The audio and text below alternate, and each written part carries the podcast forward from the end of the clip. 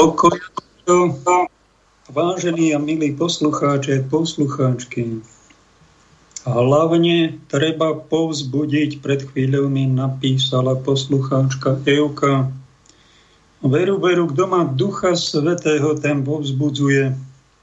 No a kto má ducha nesvetého, ten sa pochabí, chichoce a nakoniec zastrašuje a všetko negativizuje a roznáša porazeneckú náladu, čiže nepovzbudivú, len takú pochmúrnu, tak snáď vás tieto následujúce minúty, milí moji priaznivci, sympatizanti spirituálneho kapitálu, trocha povzbudím. Modlil som sa, Duchu Svetý, príď a Ty riať moje slova, stráž moju pamäť, za tú pamäť sa vám denne modlím, to je dosť dôležité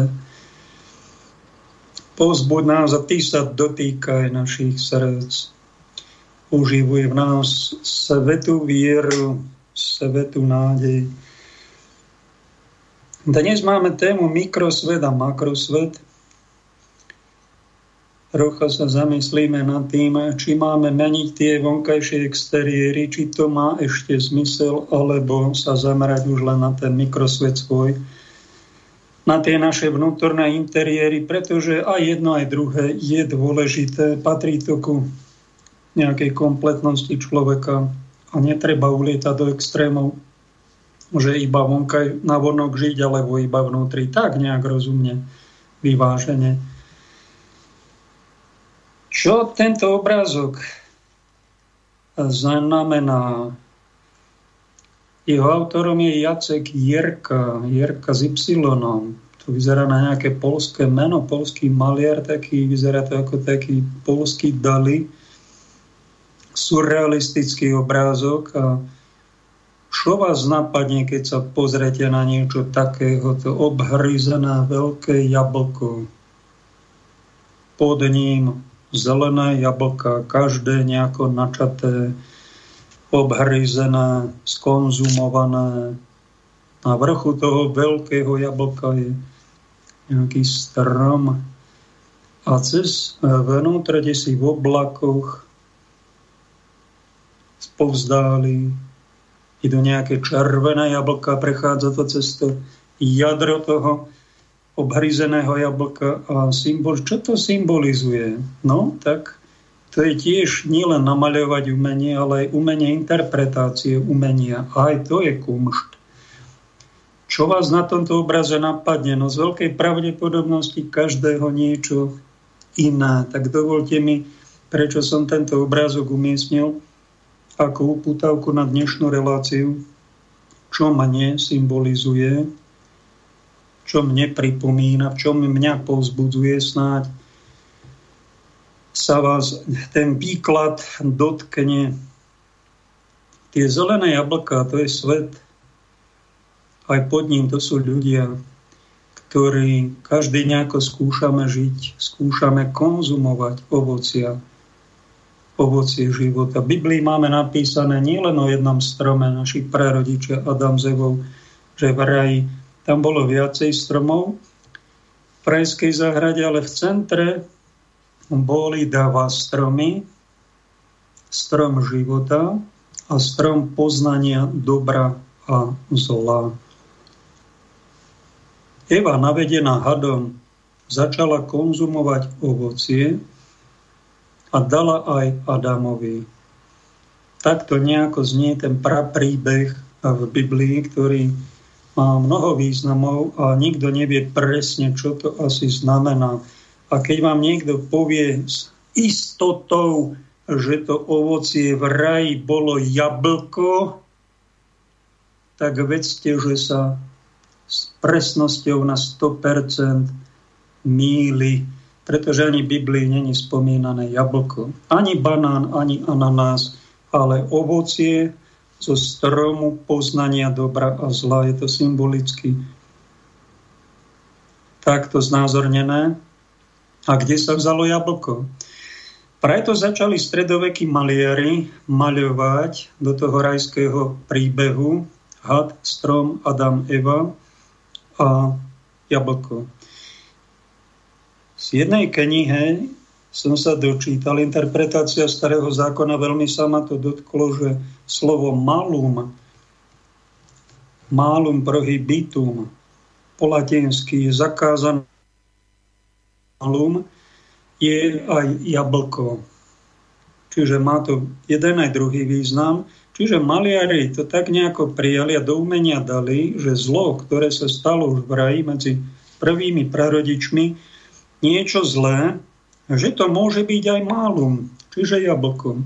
Tak to dali, že to pochopí aj dieťa v materskej škole. Tak máme tu jablko a bereme to už ako všetci, nikto sa proti tomu nebúri, ale ani ja nebojujem proti jablkám, sám si ich občas kúpim rád a zjem. Aj tie zelené, tie červené, ale čo mi povedal v Žiari, nad, nie v Žiari, to bolo v Hronci, keď som pôsobil, Tibor sa volal, tiež sa zaujímal o mystický život, tak veľmi pekne mi povedal takéto podobenstvo, že človek, muž, je iba také jedno C. Niekto to nazýva hadia sila, niekto to nazýva C. Je to v skutočnosti, že sme nekompletná bytosť a hľadáme si druhé doplnenie, druhé C v tom ženskom svete. Ak sme teda heterosexuáli, čo predpokladám, že väčšina z vás sú, tí, ktorí sú homo, tak si hľadajú tiež nejaký doplnok. Tomu ja nerozumiem osobne, lebo ja tak nie som. Ale každý pociťujeme, že som jedno C a potrebujem ku sebe na doplnenie druhé C. A takto sa vytvorí tzv. rodinný kruh, a už je veselo. Už sme prišli do nejakého malého cieľa, už sa to roztočí, už sa milujeme, pretože my sme boli stvorení na lásku. Niekým, kto sa volá veľká Božia láska. No a keď sme len sami, tak sme z toho smutní, cítime sa mnohokrát bolestne, osamelí, sme nekompletní, no sme také polovičné jablčko, ktoré hľadá tú druhú polovicu. Má to tvár jablka, tie dve cečka. Preto možno ma to tiež zaujalo. Hľadáme si svoj doplnok a väčšina z nás robí také unáhlené mladícku nerozvážnosť, také rozhodnutie a mladí ľudia si to veľmi radi sa hrajú na dospelých, že veľmi rýchlo sa spoja, ten svoj hlavne telo si spoja a spravia roztočia to a ukážu, že aj oni sa nevedia držať za ruku, vedia sa milovať, mnohokrát sú nezreli a potom sa porania. No a sú ako také, skončí to potom ako také obhryzené zelené jablko. Taká je väčšina ľudí. Ľudskej lásky robia božstvo, robia to najdôležitejšie, e, hrajú sa, že sú kingovia, že sú supermani, že sme bohovia, plodíme mnohokrát deti nepripravení, sa rozvádzajú ľudia. A však vidíte to, polovica manželstiev, tuším, došahaných rozvodom, alebo tretina je rozvedených, tretina škrípe a tretina ako tak funguje. A to je preto, to sú tie ubrezané jablka. Včera som stretol jednu sestru, ktorá chcela byť reholnou sestrou, ale potom sa vydala za nejakého veľmi dôležitého pána. S ním má že vraj dnes 32-ročné manželstvo. A Lenka, tak ho pozdravujem, tak mi trošku podala svedectvo a povedala mi aj medzi iným takú vetu, že škrípe to aj u nich, hoci má už deti a vnúčata a zistila, že ten jej muž nie, nemôže uspokojiť jej najhlbšie vnútro. Že žijú manželia, nerozvádzajú sa, rodina funguje, ale tiež to pripomína niečo aj trpké. Čiže aj manželstva môžu byť zelené, obhryzené jablka. Kto vie, či aj Adam s Evou sa nevrhli. Pán Boh im zakázal nedotýkať, nekonzumujte. Dotýkať sa im nezakázal, dotýkať sa mohli tých jablok. Alebo teda tých, toho ovocia, teda aby som bol presný ale zakázali im konzumovať. Možno je to zákaz konzumácie predčasných intimného styku. Možno sexuality. Nikto vám tu, uh, ani z rodičov, ani z kňazov, až na výnimky ne, nepovie rozdiel, čo to je sexualita a erotika. skoro nikto to nevie. No tak som to tu naznačil, tak to pripomeniem. Sexualita už keď sa vchádza za panenskú blanu, keď sa začína plodiť. A to patrí už len do vyzretého vzťahu manželského. No, toto my porušujeme. A to erotika to je 99 vecí predtým. A to by mohlo byť, dokiaľ vám svedomie dovolí, lebo jednému to už robí výčitky pri desiatke, druhému pri 50 a pri ďalšiemu 69 ten nemá výčitky. To sú všetko erotické veci a to treba rešpektovať. Každý má nejaké svedomie, nech si mm, dodržuje tie normy, hlavne dievčata. O, to, o týchto veciach cudné rozhodujú a majú to správne, čiže presne nastavené a keď má chlapec to dievča rád, tak tú hranicu toho dievčaťa rešpektuje. Neprekračuje a nejde na hulváta do sexuality, pretože keď niekto okradne, niekto okradne o panenstvo nejaké dievča, no tak to je také malé hovedo. Bude za to zodpovedný, ich robí pokáne, pretože to dievča úplne na celý život rozhodí. Rozhodí. Takúto kultúru my tu už nemáme, vynimočne niekto takéto veci rozumie, ale mám kázať vhod, tak vám to kážem. A čo robíme chybu, veľmi rýchlo sa stretne chlapec s dievčaťom, veľmi rýchlo začínajú sexovať a veľmi rýchlo, rýchlo zbúchajú tie vzťahy do manželstva, potom sa veľmi rýchlo aj porania a veľmi rýchlo aj porozvádzajú. Takýto scenár treba minimalizovať a takých prednášok, ktoré by to trocha dovysvetľovali, malo by byť viac. Len pravda je taká, že keď niekto začne troška o nejakej cudnosti dievčat dnes hovoriť v tomto necudnom svete, tak je na posmech. Posmech. A dnes nejaké kozy, hadie kráľovné, tie vládnu a pracháči, orangutáni s opicami sa nám tu rehocú do ksichtu. A ľudia sú desi zahambení v klietkách svojich Týto, táto divá zver je vypustená vládne. Vládne už aj geopolitike. Tak by som sa vrátil na tie C.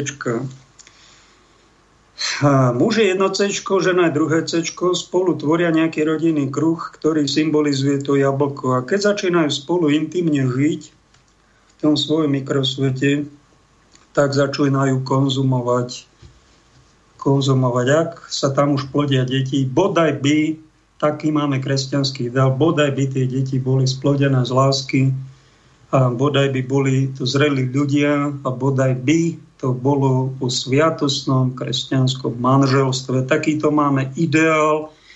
Ak si na nás napľujete, nech sa páči, ja som povinný tento ideál ohlasovať a keď sa stretnem s niečím neideálnym, mám druhú povinnosť to neodsudzovať, ale upozorňovať a viesť aj mladých ľudí, ktorí niektorí z nich ma počúvajú k tomuto ideálu. A čo sú tie červené jablka hore vo vzduchu? No to sú tie ideály. To sú tie už dozreté ovocie, ktoré, všimnite si, na zemi sú tie obhryzené zelené jablka, na ktoré sa radi vrháme pretože máme nejakú, nejaký problém vo svojom vnútri. A sme nevyzretí, sme zelení a potom sa dáme ľahko oklamať. Aj sami sebe si navzájom klameme a nazývame to láskou čo je vlastne urážanie sa navzájom, keď mladé dievčatá chcú byť len obletované a obdivované a princezná sem, princezná tam, ako sa mi páčiš, ako ťa milujem, aká si krásna, na to rada počúva, taká ješitná. Ako náhle ten chlapec začne troška vytýkať, ako som to nedávno spozoroval, vytkne niečo takej princeznej, ona ho zruší a nemá ho záujem, hodí ho cez palubu. A to je čo? No, to je zelená, ten následok toho, že z veľkej pravdepodobnosti je poškodená pravdepodobne nejakým iným predchádzajúcim vzťahom a takto potom ráňa svojho možno oveľa úctivejšieho gentlemana, ctiteľa. A je to pícha, je to hamba. A dá sa to, keď sa dá, keď dievča odmietne niekoho, dá sa to urobiť nie takto namyslene ale aj s úctou, aj vďakou, aj pekne na úrovni. Nemali by sme sa vedome zraňovať, lebo to je niečo tak znásilnenie. To sa jednoducho nepatrí, ako sa nepatrí zabíjať, nepatrí sa znásilňovať druhého. A prekračovať hrubo jeho hranice, jej hranice, dajme to. Čo mňa napadlo, toto som trocha v ľudskej láske z nášho mikrosveta spomenul, niečo snáď duchovné, čo vám dovysvetľuje aj tento obraz, aj tajemstvo umenia a možno aj tajemstvo Biblie zadám Eva a strom ovocia poznania dobrá zla. Čo mňa napadlo osobne, že tieto červené jablka to je mystické telo církvy. Počuli ste, čo je mystické telo církvy? Ani som to tu dlhšie nerozoberal, tu neviem, či prvý raz za tých 7 rokov.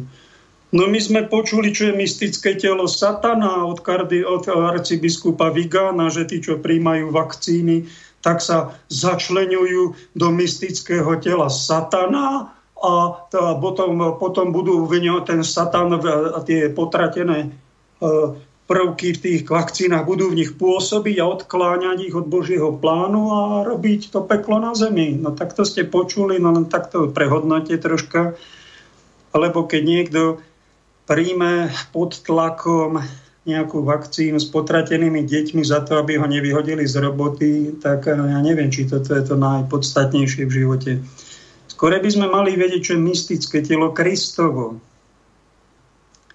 A to sú zas Bohu zasvetené osoby, ktorých je na svete, neviem presne to číslo, ale je okolo 400 tisíc katolických kňazov a okolo 100 tisíc bohoslovcov, okolo, ja neviem, 700 tisíc reholníc a 200 tisíc reholníkov, no tak nejak okolo, neviem presne to číslo, možno je to viac, možno menej, tak sú to Bohu zasvetení ľudia, ja som jeden z nich, tak vám o tom oznamujem, že teoreticky nauka Matky Cirkvi je, že toto je jadro kresťanov, to je mystické telo cirkvy a to mali byť ľudia oddaní Bohu, zasvetení Bohu, ktorí sú tiež tým C,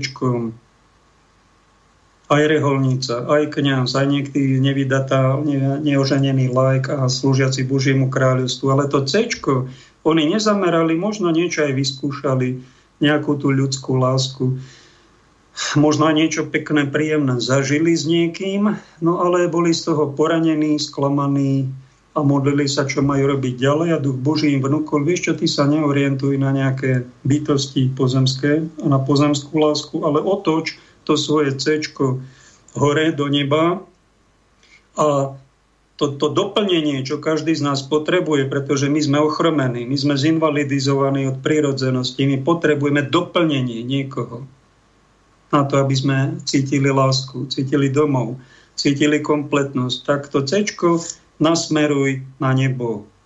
A keď niekto to nasmeruje na nebo, tak pochopí svoj život a že sa teda neožení, tak to je Bohu zasvetená osoba. A keď to berie vážne, tak postupom času sa dozrieva zo zeleného stavu, ktorým sme všetci, zelenáči, tínedžeri, nezrelí, tak by sme mali postupne červenieť a to nebo by nás malo dokončievať, dohotovovať, dozrievať a mali by sme byť budúci anieli alebo tzv. duchovní otcovia a duchovné matky. A keď sa niekto, keď mi niekto povedal nedávno, vy čo tam robíte v tom, keď ste sami, však vy sa musíte iba nudiť, No tak to si povedal ty. To si ty jeden také zelené jablko, ktorý si myslí, že taká reholnica, keď sa zasvetí Kristovi, zobere si Ježiša za manžela, totálne robí všetko pre ňo, myslí na ňo a keď sa napríklad stretne s nejakým chorým, tak eh, ošetruje tie jeho rany chorého ako Ježišovi. A preto je taká láskavejšia tá reholná sestra, ale nevytrubuje to každému, len to tak prežíva. Tak to je ten zasvetený stav tej reholnice, ktorá prežíva svoj život a svoje duchovné manželstvo alebo mystickú svadbu s pravým ženichom Ježišom Kristom. No tak toto bereme, tak to, to by to mal brať každý jeden kňaz, ktorý je bohoslovec, má na to 5-6 rokov, aby sa rozhodol, či teda na to má, pretože aj dievčatá sú pekné, aj svede lákavý, či na to vôbec máš, aby si toto niečo zrealizoval, že sa napojíš na nebo, dokážeš to, dokážeš byť aj sám, a nemať z toho depresie a nehádzať ich potom na druhých, ale snažiť sa realizovať to svoje duchovné ocovstvo. No a taký, čo sme sa rozhodli a do toho išli a pred vyše 30 rokmi som veľmi silno cítil, že mám týmto smerom ísť. Tak som išiel, no a u niektorých sa to teda podarilo a k niečomu sme dozreli a prišli sme na to, že takýto posvetný celibát je dar z neba, pretože to není nejaká suchárina, nejaká iba zatrpknutosť, ale je to, vo svojej podstate je to nebeská svadba už tu na zemi, je to ideál, ktorý svojou prítomnosťou, taká reholnica, keď sa len desi objaví na námestí a vyžaruje to z nej taký, taký obdiv, taký rešpekt, že to vlastne ona dokáže. To je ideál, čo hovorím, že sa to nepodarí, že aj my sme zelenáči a že my aj kade ako ten celibát žijeme a že sa aj poženíme, alebo že sú aj nejaké manželské deti u kniazov. O tom potom, to je zase realita, ktorú, opakujem vám, nemáme právo my odsudzovať, to má riešiť predstavený v reholi alebo biskup, aby nejaké pohoršenie nevzniklo, lebo ako sa stalo po komunizme na Hore Hraní bol jeden nábelko, ktorý má štyri deti a bol pánom farárom a kočikoval a bol katolíckej cirkvi, rimokatolíckej, no tak robilo to pohoršenie, tak Rudolf tam prišiel biskup a strašne tvrdo na neho zakročil, že on nejakých ženat takýchto kniazov nechce. Ano, tak robil ako sa mu dalo, to je o tom potom všelijaká je tá prax aj u nás, aj my nie sme také pekné, tie jablčka. Také len červené, bez červíkov a bez hniloby a neobhryzené a nefalošné. O tom potom, ale v skutočnosti, ak ste nikdy nepočuli o tom, že existuje tu nejaký ideál, tak to sú títo Bohu zasvetení ľudia. Tak ja vidím v tomto obraze tieto červené jablká, že to sú tí svetci, svetice, ktoré sú nám na nebi ako vzor, sú tu prítomní, ich príbehy, ich životy. Keď niekto nevie, o čom ja tu rozprávam, myslí si, že tu nejako zavádzam, tak vieš čo, pozri si film o matke Tereze, nech sa páči, jeden film, čo to je vlastne, čo je sestra, ktorá si zvolila Krista za ženicha, čo tá osoba, ako žila, ako rozmýšľala, ako prežívala ten život, ako z tohto sveta odišla. Pozri si ten film, to ti stačí a zistíš, toto je to mystické telo cirkvi. To je v skutočnosti tá pravá cirkev. Ak niekto mi tu poslal nejaký poslucháč o matke Tereze, nejaký niečo veľmi škaredé, tak som mu odpísal, ešte to asi pušpinenie tejto svetice. To sa stáva, že čím väčšia špína sa na niekoho kýdá, tak tam je nejaká taká duchovná závisť tých zelenáčov s obrizenými jablkami, ktorí pohrdli, pohrdli týmto ideálom zasveteného života, pohrdli evaníliom, Ježišom Kristom a, a vyhľadávajú škandály, ktoré začínajú tým, že Ježiš sa oženil a to takéto bludy si podávajú. A to, že Kristus je pravý ženích, že dokázal byť aj vzorom čistoty a že tu máme nejakých svetých. Oni to dlhodobo ignorujú, nechcú o tom počuť a potom kýdajú špinu. Tam, kde sa kýda najväčšia špina, tak tam môže byť aj tá najväčšia hodnota. Napadá ma taký príbeh z praxe, že boli dvaja spolužiaci, ktorí sa zišli po 30 rokoch boli kamaráti, sedeli v jednej lavici, hrávali spolu basketbal. A tak e, prešiel ten nejaký život a jeden sa rozhodol, že teda ide do seminára medzi týchto zasvetených a ten odišiel do sveta. Ten druhý, čo bol vo svete, tak prvé potreboval veľa prachov a potreboval veľa zážitkov sexuálnych, veľa jablk. Jednomu nestačilo. No ak si to užil, mal veľa peňazí, precestoval veľa krajín, no ale tak sa zdieľali a po 30 rokoch, ako ste to ten život prežili, sa ten jeden dozvedel, tak ty žiješ ako? No ja som kňazom a starám sa tu o veriacich, som duchovný otec. A ty ako žiješ? A vieš čo, ja mám tri manželstva za sebou. A, na tri nemanželské deti platím alimenty. Ja okrem toho som mal stovky, stovky žien, Vieš čo, ale po tej prvej stovke, to tých sto žien, tak mu úprimne povedal na takom stretnutí, kde si, po tej stovke sa mi tie ženy zhnusili, aj to, čo, čo ma strašne priťahovalo na nich, tak, tak sa mi to zhnusilo.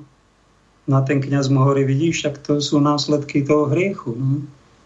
To, čím milujeme, tým budeme aj potrestaní. Keď tie hriechy milujeme, to bude našim trestom, tak tebe sa to to preposvetné lono, čo my máme, tak sa ti to zhnusilo. Teraz ako žiješ? Vieš čo, už mám niekoľkých partnerov, už sa, sa mi sexualita zmenila, ja som bol heterák, teraz som homo a mám už niekoľko tých partnerov za sebou a, a na uspokojuje ťa to. Vieš čo, tak na chvíľu ten, ten vzťah je veľmi dobrý, ale som zistil, že ja musím žiť promiskuitne, ja si musím tých partnerov obmieniať ďalej, ďalej. No takto ty žiješ a myslíš si, že to je dobré? no asi to dobre nebude, no, tak čo ja viem, no. no ale to, to je život hriechu, toto takto ponúkajú tí nosatí faraóni, ktorí nemajú morálku a sú satanisti a toto vám dávajú v médiách, mu hovorí ten kniaz. A takto komunikovali nejaký čas a tento vo svete žijúci chlapík, ktorý má za sebou stovky jablk, už aj hrušky, no tak a potom daj pozor, lebo začína potom sa ti zhnusia, zhnusia aj tí, tie homovzťahy. To by mu mal ten kniaz povedať a potom prídu pedo. Začneš sa na deti orientovať, pretože aj tie ženy najprv sa ti zhnusili, potom muži, ped, deti a keď aj to vyskúšaš, a, no tak sa ti aj to zhnusí, aj tie decka a pôjdeš na ďalšia fáza je zoo, už aj taký hnevestinec, zoofilný je v Nemecku, nech sa páči, to si to zaplatí, tak môže to s oslom, s žirafou aj so sviňou vyskúšať, ak potrebuje tieto zážitky mystického tela diablovho, no a na konci to končí nekrom. No, tak čo ti na to poviem? Keď to chceš vyskúšať tú slobodu nesvetu, tak si ho skúšaj, len sa premeníš na diabla. Bodka. No a, a a ten, čo takto hriešne žije, tak um, stretne sa so spolužiakom, ktorý sa snaží žiť tiež čo zažil aj ten kňaz, aj ten celý bád mu bolavý, bol, bolavú fázu mal a potom mal aj radostnú a zistil také krásne šťastie, že on ako duchovný otec má nejakú vdovu ako duchovnú matku v tej farnosti. A tá už má svoje deti a vnúčatá, oni krásne spolu žijú ako priatelia v nejakej duchovnej láske, aj svetci mali niečo takéto v celý báte a pekne sa modlili za tie tisícku rodín, ktorá je vo farnosti a prežíva takto svoje duchovné otcovstvo. No tak jedni sme takí, druhí sme takí, tak máte voľbu, či budete zelené jablka obhrízať a potom nadávať na všetko okolo, alebo sa budete snažiť s tým Duchom Svetým spolupracovať. Tie ideály, ktoré v Matky Cirkvi máme si ctiť, No a to, čo som vám tu prezradil, dúfam, že som vás trošičku povzbudil k tomu, že žiť sa dá aj dôstojne, správnejšie ako to, čo ponúkajú piráti na, čo, na vrchole pyramídy, ktorí nemajú ale absolútne žiadnej hamby a už majú vplyv skoro všade. Dáme prvú pauzu a také prekvapenie, ktoré, ktorým nám, nás obdaril náš najúspešnejší slovenský spevák. A v tejto chvíle prichádza to prekvapenie, ktoré som vám avizoval. Zaznie pieseň, ktorú by sme od tohto interpreta nečakali, ale ako on sám tvrdí, je jeho osobným vyznaním a prihlásením sa k základným hodnotám, na ktorých stojí naša spoločnosť. Je jeho osobnou modlitbou. Hudbu zložil Palo Jursa a ponúkal mu túto pieseň už pred 30 rokmi, ale vtedy povedal, že ešte na ňu nie je pripravený. Ten čas prišiel práve dnes. V skalnom sanktuáriu Božieho milosrdenstva bol k tejto piesni natočený aj videoklip. Základná téma videoklipu vyzdvihuje dôležitosť odpustenia a vzájomnej súdržnosti v ťažkých chvíľach, ktoré prežívame nielen my, ale aj celý svet.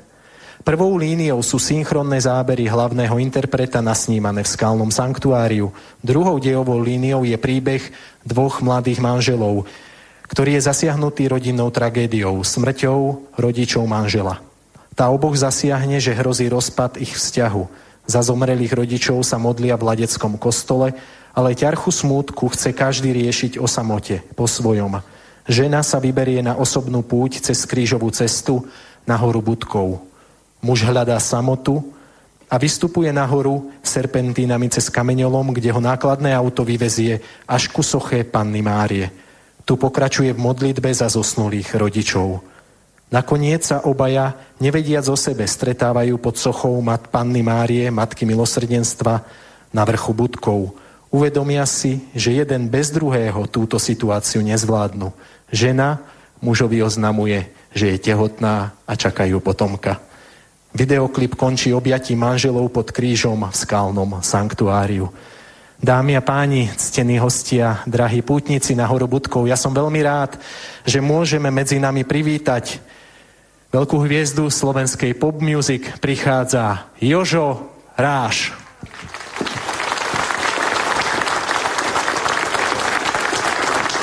V jeho podaní zaznie modlitba Zdrava z Mária v latinskom jazyku Ave Maria.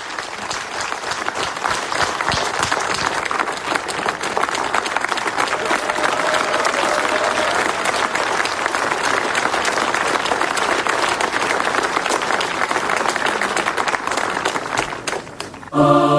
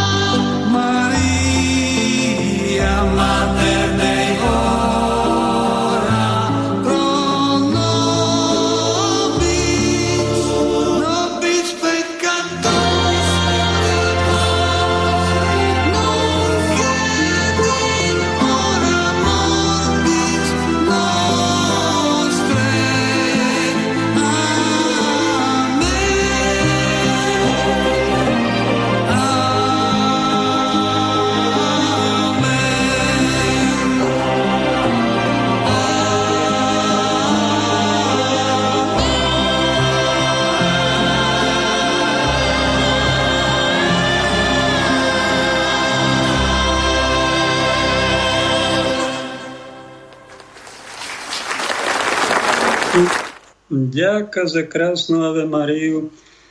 Na hore Budkove, nebol som tam osobne, hľadal som to na mape, je to niekde na považí obec Latce. Tisíc ľudí nechcelo veriť vlastným očiam, že Jožo Ráš spieva Pane Márii kúcte.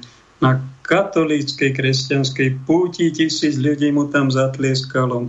50 rokov tento chlapík na našom území mal takú slávu, akú nikto iný v hudobnej branži so skupinou Elán. A tak som na ňom videl, že to je jeden ťažký, ťažký frajer, ktorý si dá whisky a zapáli si cigaru a všetko v páži a, a rozpráva takto frajersky na všetky všetko a kritizuje a King to je taká jeho maska, tá jeho popularita ho možno troška takto poškodila. Zvonku to vyzerá nejaký strašný frajer, ale on vnútri nemusí byť zlý človek. Tuším, že vyštudoval psychológiu. Áno, a povedal, že má dar od pána Boha, ten hlas, čo mu dal, že to nemá od seba. Krásne, že si na ňo spomenul. V rozhovore s Olgou Zablackou si spomínam, sa ho ona pýta Jozef, Jožo, ty si akého vierovýznania? On hovorí, ja tak mne je blízky buddhizmus. Som síce pokrstený, ale tak nejaká tá pohodička toho buddhizmu pri tej cigaretke a whisky ma vyhavuje a zavre závesy, so všetkými chce mať pokoj. No ale a tak sa ho pýta tá redaktorka, teda keď si buddhista a sympatizuješ, to sa chceš v inom živote znovu narodiť? A on už vtedy pred pár rokmi povedal, nie, ja nechcem iné životy. Ja sa chcem v tomto živote dopracovať ku svetosti. No tak to ma šoklo a hodilo do kresla ešte hlbšie, ak som sedel prvýkrát a toto ešte viac, no tak e, vyzerá už Svetej Pane kráľovnej všetkých svetých, keď on už zaspieval pesničku, no tak vyzerá, že na tej svetosti pracuje, len škoda, že mal stále v rukách rozkročený, tam bol ako frajer a mal ruky o vreckách a ešte toho frajera na vonok hrá, tak Jozef mal by mať nejakého poradcu, že keď spievaš už tej pane Mári, tak si aspoň ruky vyber z tých váčkov, aby to troška dôstojné bolo. No. Primeranie k tomu textu nábožnému. Povedali sme si niečo snáď také mystického mikrosvete, o našom vnútornom svete. Máme právo my zariadovať si tento mikrosvet. Není to sebectvo? Není byť sebcom hriech? Niekto by nám mal z duchovných lídrov pripomenúť a možno každý rok by sme si to niekde mali pripomenúť aj v týchto reláciách, že je povinnosť byť svetým sebcom. Je to doslova Božie prikázanie v starom zákone Celá Biblia sa dá povedať jednou vetou. Hoci to má tisíc stranov a buksa, je to s toľkými desiatkami kníh. 72 starého zákona. 27 nového poslednej časti Štefan bude niečo hovoriť o Biblii. Dáme mu slovo. A celá táto Biblia sa dá povedať jednou vetou a to je miluj Boha nadovšetko a svojho blížneho tiež miluj ale až na druhom mieste a potom miluj aj seba samého, ale, aj, ale až na treťom mieste. Čiže milovať seba samého je Božie prikázanie. Kto vám toto tajomstvo nepovie, nepripomenie, je to diletant. Pozor na ňo. My máme povinnosť sa starať o vlastnú spásu, prísť do neba. A to je čo? To je sveté sebectvo. My máme povinnosť vyhľadávať spoločenstvo, ktoré nám trocha aj vyhovuje, kde sa dobre cítime, ale nech je to trocha na úrovni a žiť dôstojne a správne. A my máme, hľadáme si robotu, ale musí nás troška aj baviť. Však je to sebecké, ale však to je normálne. Sebectvo je hriech, keď niekto ja, ja, ja, moje, mne a ja, ale zase ďalší hriech je absolútne pohrdať sebou, vykašľať sa na seba, že mi na, na nejakej spáse, na nejakom väčšnom živote absolútne nezáleží, no tak to je jeden z ťažkých hriechov. Chod sa z neho vyspovedať. Nikdy viac ho už nepáchaj. Pretože konáš zlo. Diabolské síly chcú zničiť najprv teba, tvoje telo, tvoj život, tvoju dôstojnosť a keď sa im to podarí, potom ty budeš ničiť život tým, ktorí budú okolo teba. Preto pohrdáme druhými ľuďmi. Pretože predtým sme pohrdli Božím chrámom, ktorým máme byť. Správne sa nemilujeme. Sme primitívni sebci. Máme sprostú píchu v sebe. Nevedomí. Nevieme povedať žiadne prepáč. Chováme sa ako namyslenci. Sepsi. Surovo, nahulváta. Pošliapávame práva tých iných. Joj, som odbočil. Vrátim sa troška k nejakému makrosvetu. No aj od starosť o ten mikrosvet mať musíme. To je naša povinnosť, aj to Božie prikázanie. Ak vám to nikto nepovedal, Páľo Pako, že je tu na to, aby vám to pripomenul. A potom tu máme aj okolitý svet, tie naše exteriéry, ten makrosvet, prírodu, vesmír. A máme sa aj o tento svet starať? No tak druhá možnosť by bola teda nestarať sa ani vôbec, byť taký, že len svoj mikrosvetík, svoj domček, svoju rodinu, a svoj, aby mne bolo, no ale to je také dosť krpaté, nie? Však ak sme troška taký dôstojný, taký troška inteligentný, čiže zväčšené srdce máme, tak si vidíme ďalej od nosa a tak sa aj zaujímame o tú svoju obec, kde žijeme, mesto, krajinu, Európu, planétu. Máme o to nejaký primeraný záujem, len teraz máme také zvláštne obdobie, že Radi by sme zmenili politiku, zmenili by sme situáciu vo svete, zmenili by sme ten nátlak, čo sa deje, tie kobercové nálety, hrôz očkovacie a bezprávne, ktoré nám tu hrozia a nemáme na to nejak síl. No tak už je neskoro vážený. Sú tu posledné časy. Sme z veľkej pravdepodobnosti posledná generácia. Keď som, som sa na to osobne spýtal kardinála Tomka, tak povedal, ozaj sú tu posledné časy, sa ho pýtam, on hovorí, neviem. Pán kardinál, náš najstarší, neviem. Ale zase povedal Benedikt XVI v jednom rozhovore pri návšteve koho si, že on cíti, že sú tu posledné časy. Tak ja osobne sa prikláňam k Benediktovmu názoru, pánom kardinálom jeho názorom nepohrdám, tiež ho rešpektujem, no ale sme, sú tu aj takí, ktorí si myslia, že sa otrasieme, tak ako sme sa otriasli z nacizmu, komunizmu, že sa otrasieme aj z kapitalizmu a že bude dobre a že toto vôbec není posledná generácia, že nás čaká ďalších tisíc rokov a možno ten Kristus pán príde, ale tak za tisíc rokov. No tak to je tvoj názor, len si myslím osobne, že tento názor je duchovným spánkom ktorý si nevšíma znamenie čias, nevšíma si to, čo pán Ježiš povedal o tom vonkajšom svete, že skončí veľmi neslávne. A o tom by som vám mal tiež niečo povedať, pretože kto klame iných, že bude dobré, všetko sa utrasie, všetko sa do dobrých kolají dostane, tak pri poslednej generácii to nebude pravda. Možno to bolo pri tých 70 generáciách pred nami pravdou. Ale príde nejaká generácia posledná, ja si osobne myslím, že sme posledná generácia. Čo nás čaká najbližšie obdobie? Je tu pandemický cirkus, to všetci vidíte, tú hrvozu, že to je že to je taký cirkus, aký tu ešte nebol, celoplanetárny. A nejaké rúšky alebo frňákovníky na nos, čo nejakí vedci vymysleli kde si v Mexiku, tak to je len na posmech a výsmech. Čakajú nás pravdepodobne ďalšia fáza hrôz a to sú klimatické zmeny. A mnoho som pozorovala taký rozhovor Tomáša Klusa, ktorý zosadil z trónu aj Karla Gota. Pesničku má krásno, nebudú vám lhát. Tak ani ja vám nebudú lhát a Tomáša Klusa by som napomenul, nedávno bol v Bratislave, chce tam koncertovať ktorý tiež tuší niečo, že vo vzduchu nejaké klimatické zmeny prídu a mnoho ľudí bude obviňovať prírodu.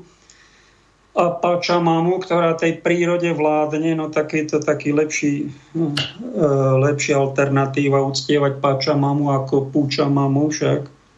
Ale nebude za tým matka príroda, ale budú za tým títo nosatí faraóni, ktorí majú rôzne zariadenia a nepustil sa do nich ani prezident Trump, keď bol prezident americký, e, americký a mal pod sebou americkú armádu pustil aj on do gatí pred nimi. A ukradli mu voľby, on vie, že tá elita pred voľbami na plnú hubu to povedal, že majú všetko v rukách, nielen peniaze, tajné služby, médiá, všetko. Že tu majú aj pandémiu nachystanú, aj klimatické zmeny nachystané.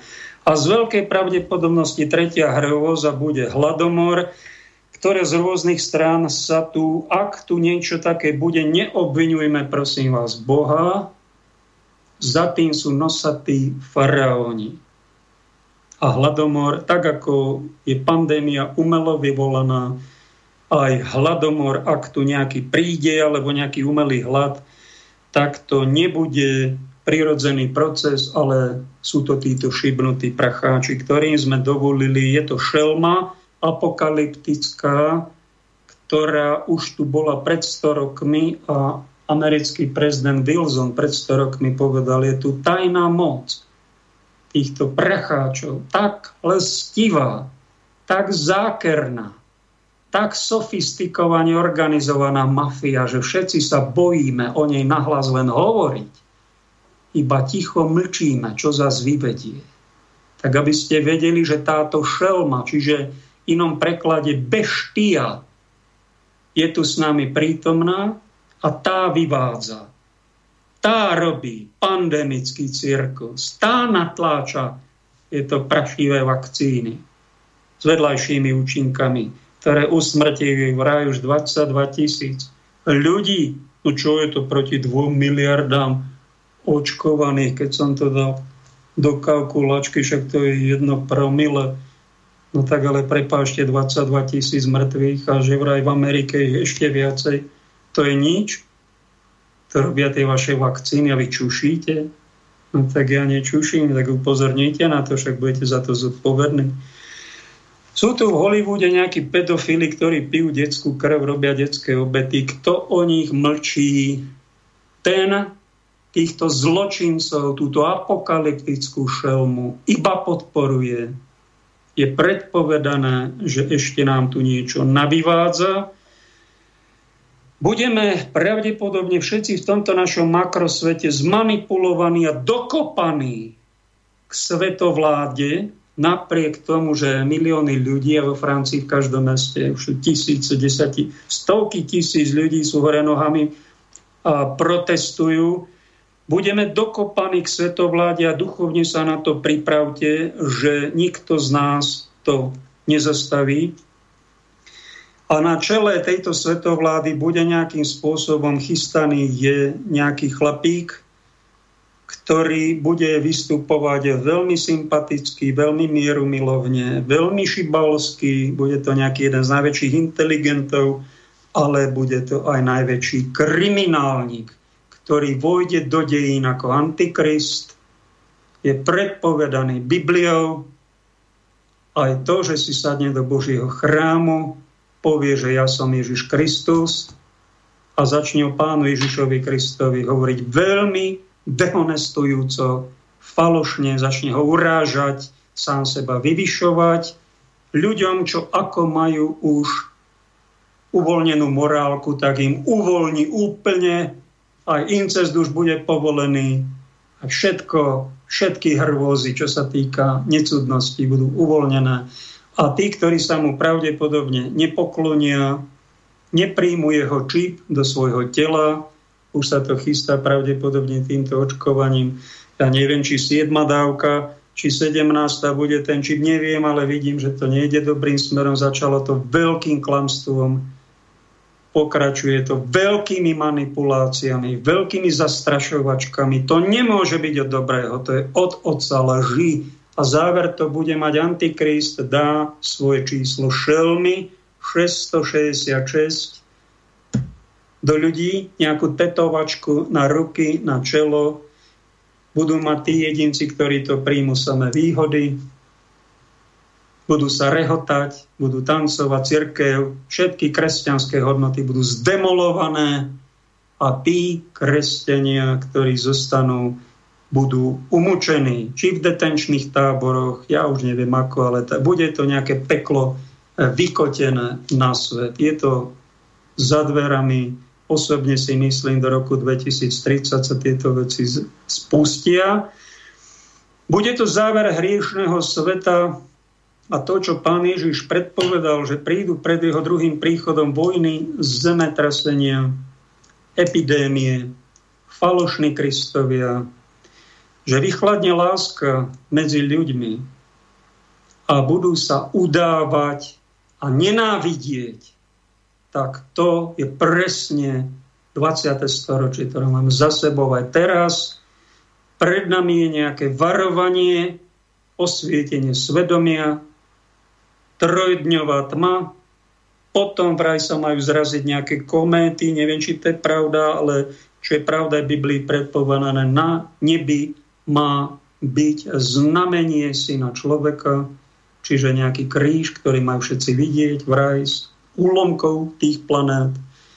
Či niečo padne z tej planéty nejakej aj do mora, aj to je Biblii, to je predpovedané svetou Hildegardovej. To je pred nami, prídu nejaké hrozné tsunami, otrasy, možno zmenenie zemskej osy. To je predpovedané, to je pred nami. Vylejú sa čaše Božieho hnevu. Boží hnev na tento strašný hriešný svet, ktorý nemá hamby, nemá cudnosti, nemá bázne Božej, skončí to peklom na zemi s týmto. Viete, prečo o tom nehovoria kresťanskí kazatelia? Ani mne sa do toho nechcú. Len som tak som troška do toho. No tak, lebo je to predpovedané Bibliou a je to spravdepodobnosť pred nami, no ale potom príde Pán Ježíš súdiť živých a mŕtvych po Antikristovi, ktorého vláda jedni hovoria, že má byť 7 rokov, a druhá, že to má byť len 3,5 roka, že to bude skrátené. Veľmi krásna, spozbudivá myšlen, toto moc spozbudivé není však.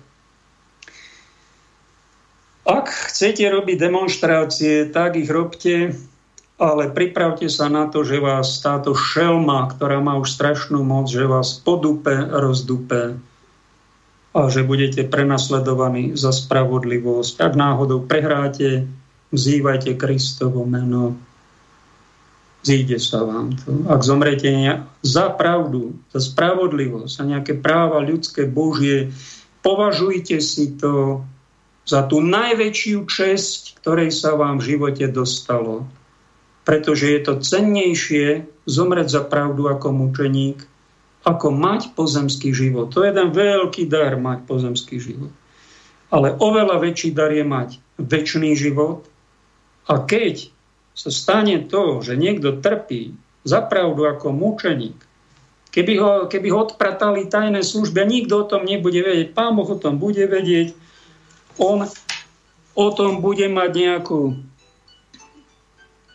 on o tom bude mať nejakú správu, on si týchto svojich spravodlivých nájde, ak, ak vás toto mučeníctvo priniesie do väčšného života. Je to tisíckrát väčšia hodnota ako pozemský život, kde by ste tu žili na nejakom zámku ako králi, tak by som to skúsil zhodnotiť. Preto moc sa netrápme, čo sa deje v makrosvete, vo vonkajšom svete. Ten je, ten je pred nami, sú tieto 22 biblických trestov, až, až po ten záverečný potrestanie démonov odsúdenie ich do ohnivého jazera s falošným prorokom aj s touto šelmou, ktorú vraj máme predpovedané sveta pána svojou nohou prišliapne a odzbrojí. Toto my katolíci veríme. Ostatní veria, že šelma bude odsúdená Kristovým príchodom, ale detaily v tým sa ši, mýlime. Jedni to vysvetľujú tak, druhí to vysvetľujú tak. Dajme si troška pauzu, mne tu zvoní telefón, dajme nejakú pieseň medzi to.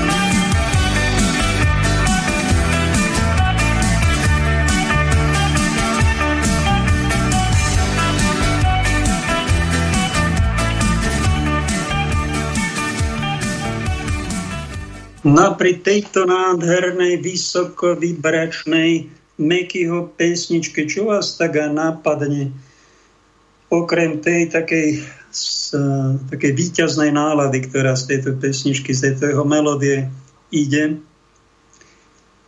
Ešte 22 dní a budem v detenčnom tábore. No tak to je dosť pozbudivé, čo? Lebo niekto 22 dní si plánuje svadbu a keď sa dozvie, že nejaká, že príde, čo príde, no tak, tak nemá chuť ani sa sobášiť. Tak sa aj nečudujte, lebo čo to je pred nami, však vidíte. Však to je hrôza na hrôzu, čo je okolo nás a keby sa to dalo nejako zmeniť. Ono sa to dá celý systém poraziť. Sestričky, polovica z nich, keby neprišla do roboty. Možno tretina. Tak sa všetci zlaknú Také sestričky napríklad.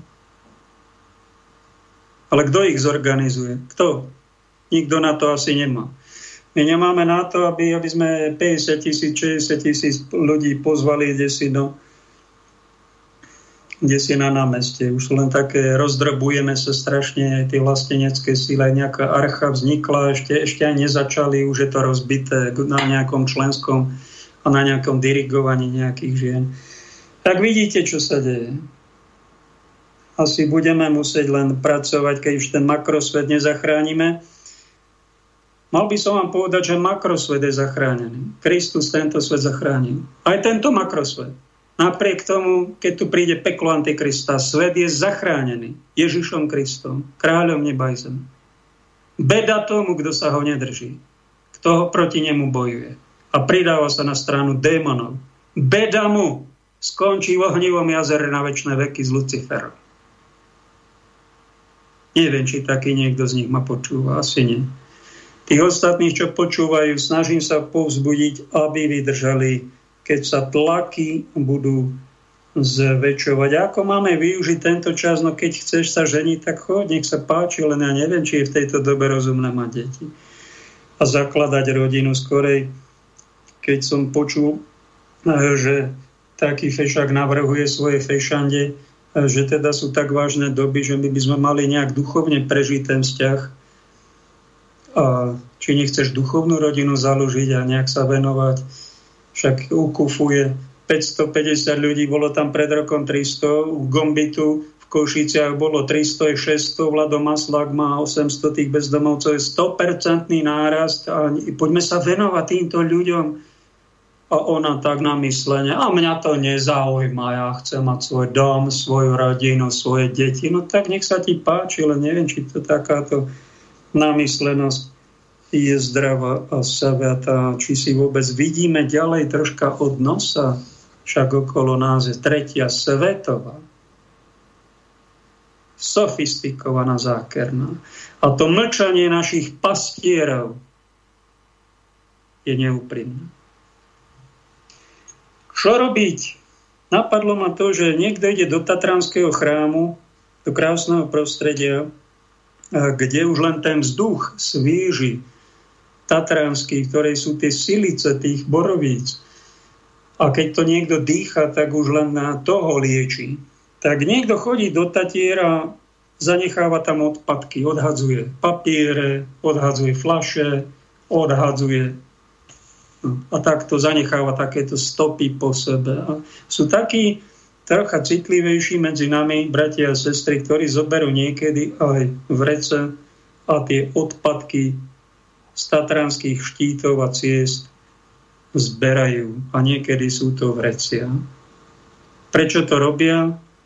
Pretože majú sebaúctu, vážia si aj ten chrám tatranskej prírody a nemôžu sa na to pozerať. Robia za nich, za tých, čo takto sa rozdrapujú, to už není sú rozmaznanci, to sú už rozdrapenci, za tých, po týchto rozdrapencoch upratujú ten bordel. Takto si vážia našu krajinu aj naše Tatry. A robia v podstate to, čo nazývame my v kresťanstve pokánie. Tak takto niek robte pokánie za tých namyslencov okolo vás, ktorí urážajú Boha, nevážia si Božie veci, žijú s vami v rodinách, niekedy znevažujú niekedy znásilňujú, niekedy tlačia na pílu a niekedy vám blúdy ohlasujú a chcú vás odkloniť od Božej cesty. Prečo to robia? Ja neviem, ale viem to, že vás veľkou pravdepodobnosťou prosia o pomoc a keď niekto odhadzuje odpadky vo vlastnej rodine, nepovie žiadne prepáč, nerobí žiadnu nápravu a vy v tej rodine žijete. Možno chce Pán Boh, aby ste do času tam tie odpadky verbálne, mentálne, alebo ten bordelok začali upratovať a, a odprosujte pritom aj pána a povedzte, páne, odpuznám, odpuznám, že my sme všetci tvoje deti, ale sú takí, čo ťa chcú počúvať a títo chcú e, nepočúvať a chcú robiť neporiadok, tak e, niekedy nám doplačú. Robte to, budete za to odmenení. A to nielen upratovať Tatry, ale upratovať tie hrozné následky hriechov v našich vzťahoch. To je bod číslo jedna, ktorý vám odporúčam na nasledujúce dni. Z minulých relácií, pretože sa mi ozývajú aj noví poslucháči, tak predpokladám, že ich je viac. Taký Janko napríklad, taká Michaela, alebo Banievku som pred chvíľou um, sme komunikovali pred reláciou alebo Štefan, ktorému dáme za chvíľu slovo, neviem, či nás nezačal počúvať, tak eh, ak neviem, v ktorej stovke to bolo, prvej, druhej, tretej, som spomínal, že je veľmi dôležité mať, kto bude pokrstený, bude spasený. To je základná veta, ktorú v kresťanstve všetkých cirkvách vám povieme, len málo kto vám z týchto lídrov, otcov alebo pastorov povie, že Dajte si pozor, aby ste v tom svetom krste prešli všetky tri fázy. Byť aj pokrstený vodou, potom byť pokrstený a obnovený Duchom Svetým a potom tretia najťažšia dimenzia je byť krstený ohňom. To som nepovedal ja, to povedal Kristus a je to v jeho evaníliách. Je o tom viac relácia o mystagogii a krstu. Nepodcente to. Lebo dobrá správa je, že nás čaká nejaké vychvátenie pred týmito antikristovou vládou. Zvestoval nám to tu Sergej. Je, Sergej Mihal má o tom pekné videá. Že vraj tí statoční kresťania ešte pred antikristovou vládou ako zavládne, čo môže byť za rok, za dva, za tri, vyzerá to na spadnutie, e, že Pravdepodobne, že po varovaní príde nejaký zázrak do roka a že budeme vychvátení, zmizneme na večeru barankov ako múdre panny a tie pochabé sa tu môžu s Antikristom pochabiť. Telefon máme, nech sa páči, kto je to? No, pozdravujem Pavle a poslucháčov Peter. No vítaj Peter, máš niečo? No, sa dám. Ja, no, ja, Jasné, že chceme. Pavle, ja chcem počuť tvoj názor na, na, to, na, na tú hysteriu covidovú, ktorá sa u nás robí pred návštevou pápeža, že Sice ja som ho naučil aj, aj svojho vnúka, 1,5 ročného, že kto príde na Slovensko, mi odpoveda, papež, že ako sa volá, Fero. Dobre, no ale ideme k tomu, že No ty povedz svoj názor, čo si o tom myslíš, že iba zaočkovaní môžu prísť pápežom a majú církev má s tým problém, že miesto 500 tisíc sa im prihlásilo iba nie 20 tisíc, či tak nejak? No, no, no, oni majú s tým problémy, i naši vládni predstavitelia. No však to je hamba. No, veď to, to je liberálna oligarchia, veď to, to kapitalisti, to tvrdí kapitalisti. Ja hovorím, že preto tí mladí nevedia, čo sa vlastne dnes deje, že Slovensko sa stráca ako na mape Európy. Sa stráca ako národ. Slovensko sa stratí, pretože im je to jedno. Takým po roku narodeným po roku 80. Im je to jedno. Nie je to jedno. Nie je to jedno. A čo? A čo? Kde žijem teraz? Oni nehľadia do budúcnosti nič. Oni, oni sú ako degenerovaní, keby boli. No, ale treba ale... pripomenúť, že toto nejde z Vatikánu, lebo pápež bude aj v Budapešti a tam žiadny očkovaný no. a neočkovaný rozdelenie nie je. Toto je z veľkej pravdepodobnosti z hlavy nejakého pána Lenguarského alebo niekoho podobného z vlády slovenskej. No a církev, naši cirkevní predstavitelia urobili chybu, že pristúpili na takúto špinavú hru. Že to vlastne s tým, že, to, že proti tomu neprotestujú. Jasné. My by sa mali prvý ozvať. My sme katolíci. My sa nebudeme áno. deliť na očkovaných a neočkovaných, pretože áno, toto áno. pán Boh nechce. Ani pápež to nechce. Áno, áno. Len on, on o tom ani nevie. Veď, vieš, ako, ono o, to, o tom ani ne, ne, nemá potuchy, čo sa tu bude robiť, že len očkovaní pôjdu na, na stretnutie s ním. Veď to je chore, veď to, to, to je to je a nemali by že... si tí neočkovaní nejak sa zorganizovať a dať o sebe vedieť, že my sme tu tiež a nás sa tu nepustili. Však to je diskriminácia. Prikázanie no, alebo zákon Európskeho parlamentu je stále je platný, že kto je očkovaný, neočkovaný, to má byť dobrovoľné a nikto nesmie robiť žiadnu diskrimináciu druhej, druhej časti. Kto sa rozhodne nejakú... Prečo to poruša? To je bezprávie. Vyslovené bezprávie. Círke by mala prvá bubnovať na poplach. Však to je pošliapávanie ľudských práv aj tohto európskeho zákona. No, len... No, jasné. Len len akých máme my tých uh, uh, cirkevných predstaviteľov? Vieš ako, ja, ja o, čom, o čom to je, akože, o čom? O čom? O, o, o, čom to je, o tom to je, že budú po, po, poslúchať nejakých liberálov, oligarchiu našu hen Tereša alebo, alebo, alebo uh, prezidentku Ježiš Mária, pani, pani hostesku, Cerešovú hostesku budú pos, poslúchať zruší referendum, zruší všetko. To je akože napadne, nie je zruší, ale napadne a podá to úst. To je, toto je chore, toto hovoríme pre Boha živého. Veď kde sme? Kde sme? No tak sa... v apokalypse. Pani Juka nám no, píše no, na toto. Keby tak tým no. 10 tisícom vystrašených ľudí povedali, nebojte sa ľudia, toto skončí, modlite sa, aby to čo najskôr pominulo, nebojte sa, nemajte strach, my, vaši kňazi, sa za vás modlíme, nebojte sa, Kristus je s nami a ochraňuje nás. Zaujímavé, že tu nespomenula pani Euka biskupov, ale kňazov. No tak kňazi, dajte sa dokopy, čo ste vy, nuly nejaké? Však vy ste tiež občania, ktorým sa ubližuje. A tu sa aj pápežovi ubližuje. Dobré meno Vatikánu, pápeža sa tu zdehonestuje a my sa na to prizeráme.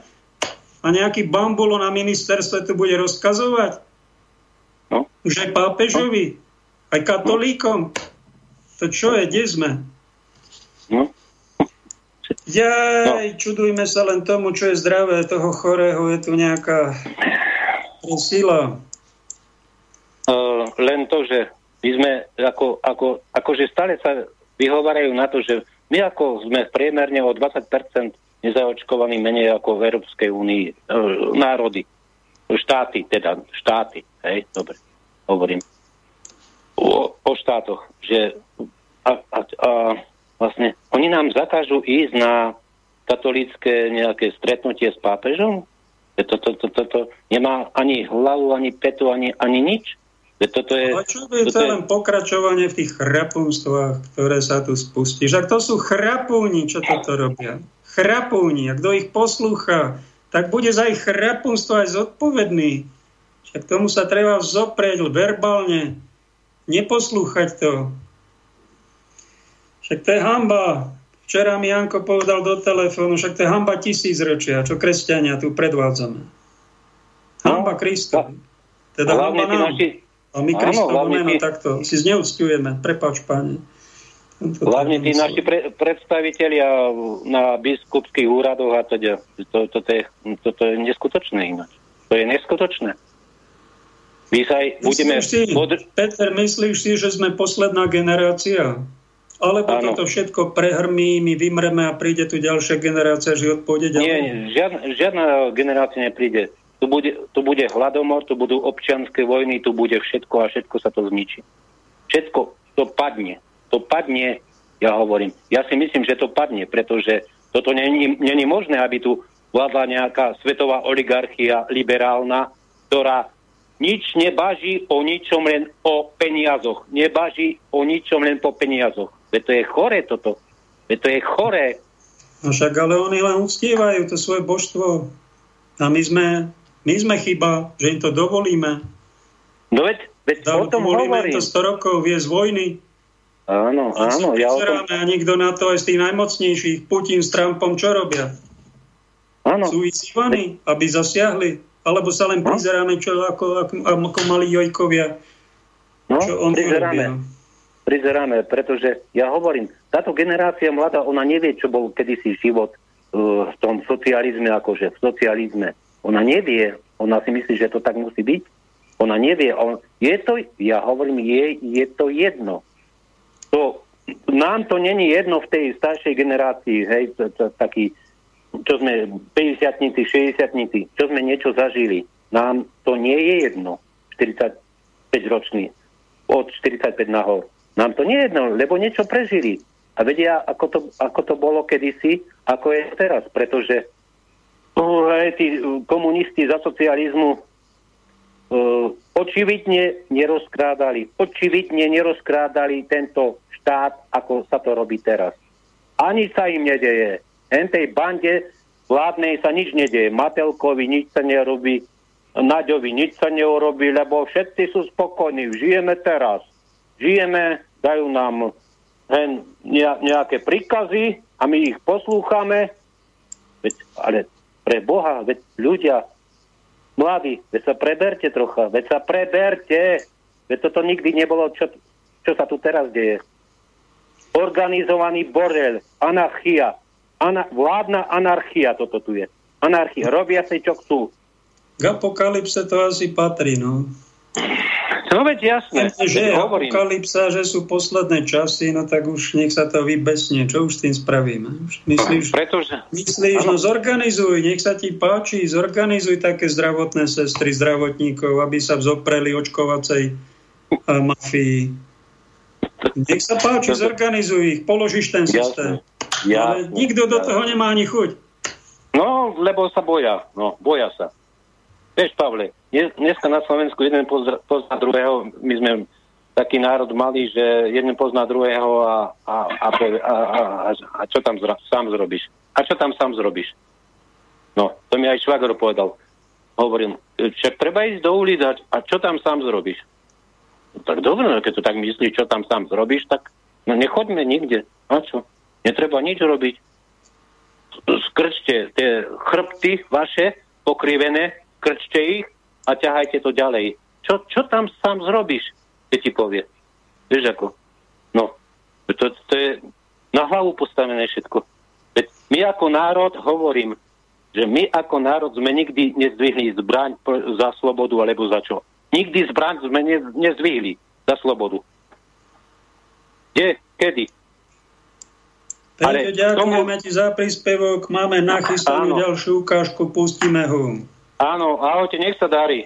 Serus. Ahoj ještě jednou, Bůh ti mocně žehnej, ahoj už z domova, já jsem nakoplá, pouzbuzená na duchu, na duši i na těle. Chci s tebou sdílet o tom, co dneska Bůh dělal v Kolíně. Přestože jsem šla sama fyzicky jako jednotlivec, tak jsem nebyla sama. Byl se mnou živej král Ježíš Kristus a ten potvrzoval svoje slovo. Je věrný, stejný včera, dnes i na věky. A několik žen otevřelo v modlitbě Bohu svoje srdce a poprosilo ho, aby se jim dal poznat. Dál jsem zažila to, že jsem šla, kdo znáte Kolín, k vlakový zastávce na most a na mostě stáhla opřená žena a už z dálky mi přišel smutek k ní. Tak jsem za ní šla a stejným způsobem, jak byla opřená, eh, tak jsem se opřela i já a pozdravila jsem jí dobrý den a ona mi odpověděla dobrý den, my se známe a já říkám neznáme, ale už v dálce vidím, přišlo mi na mysl, že jste smutná a ona řekla, to vám jenom tak nepřišlo, to tak opravdu je. A jak vám, jak, jak, jak jste to poznala? A já říkám, víte, já jsem tady dneska za účelem tím, že se chci modlit za lidi a mluvit s nimi o Ježíši, který je živej, který je skříšený a který uh, zemřel za každou nemoc a za každý trápení, se kterým se člověk tady na zemi nemůže pomoct. A ona řekla, hm, to je zajímavý. A já říkám, jak to myslíte? A ona řekla, mě doktoři totiž diagnostikovali uh, rakovinu jater a mám už třetí stupeň. A já říkám, víte co, to není náhoda. Pojďme, dáme to společně Ježíši a věřím tomu, že vás uzdraví, protože už to, že tady spolu mluvíme, není náhoda. On se přijde do vašeho života, dát se vám poznat a uzdravit vás. A ona řekla, dobře, tak jo.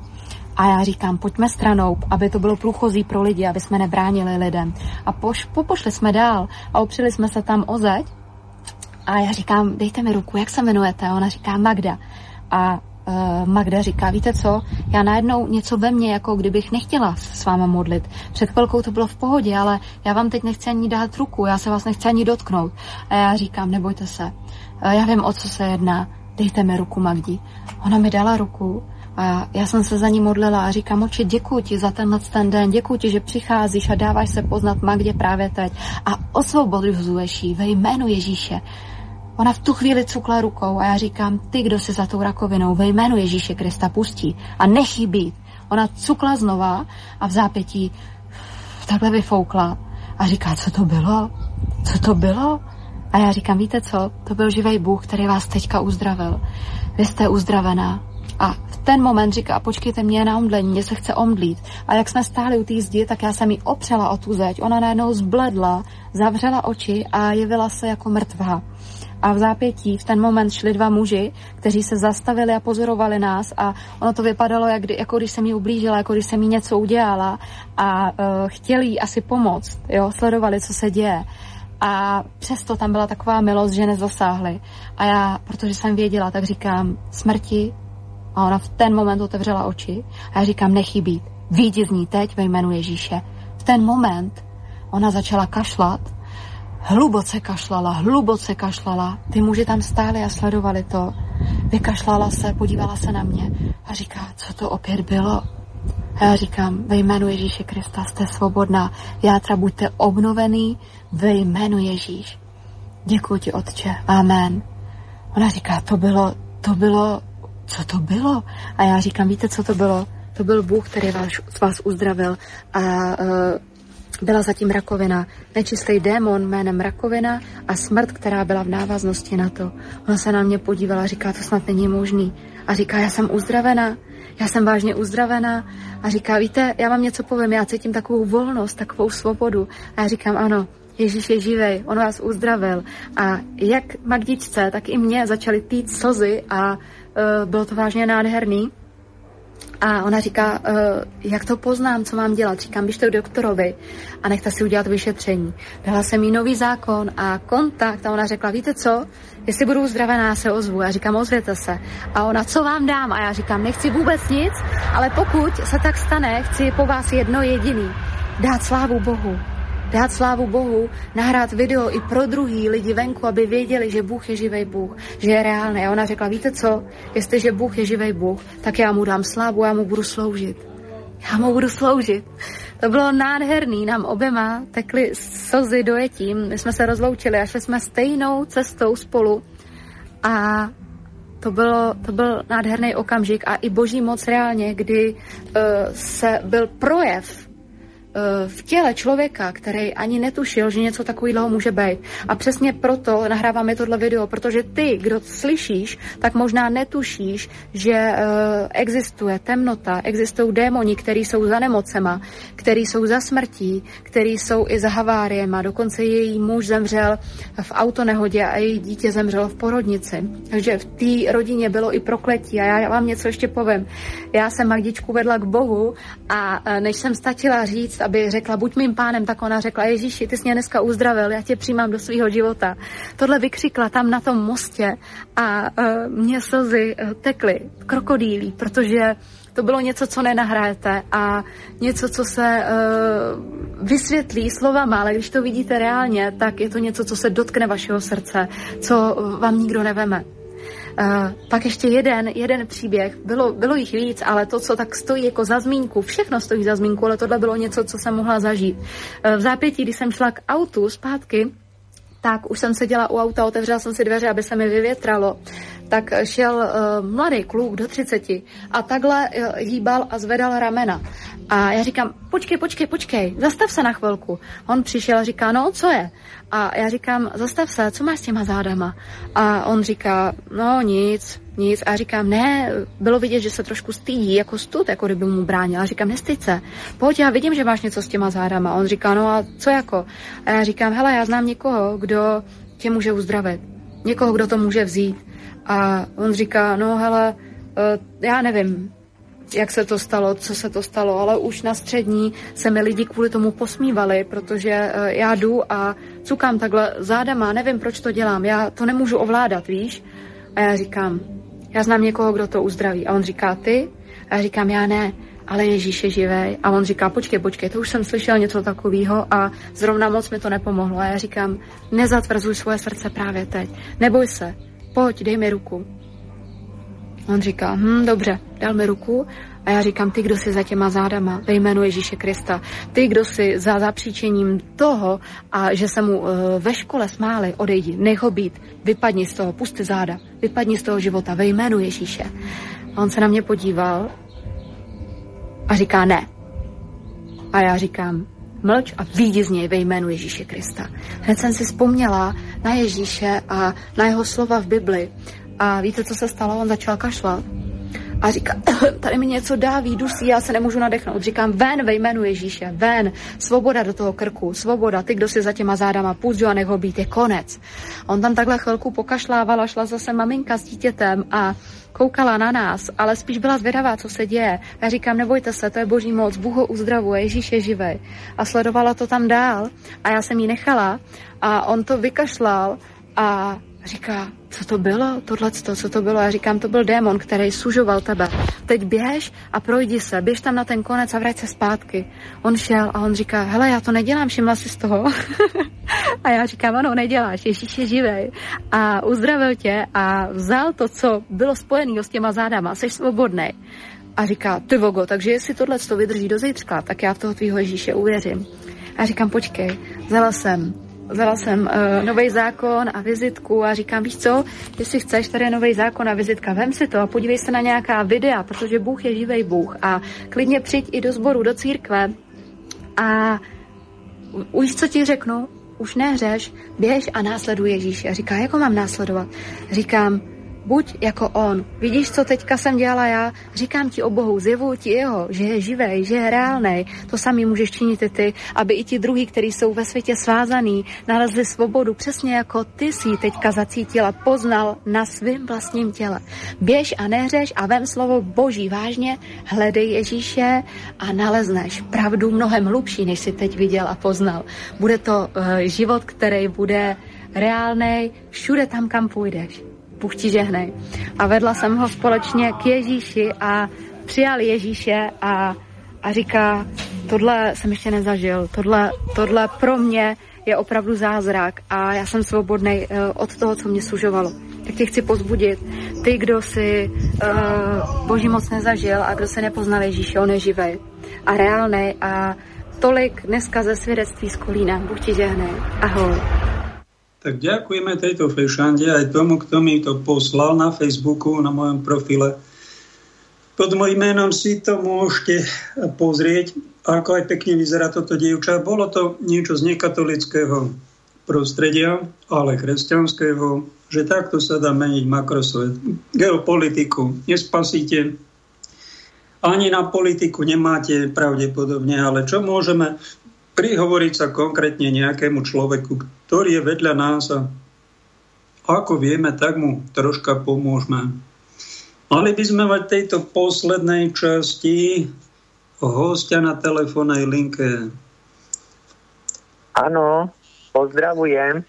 Ste tam, pán e... Štefán, počujete nás?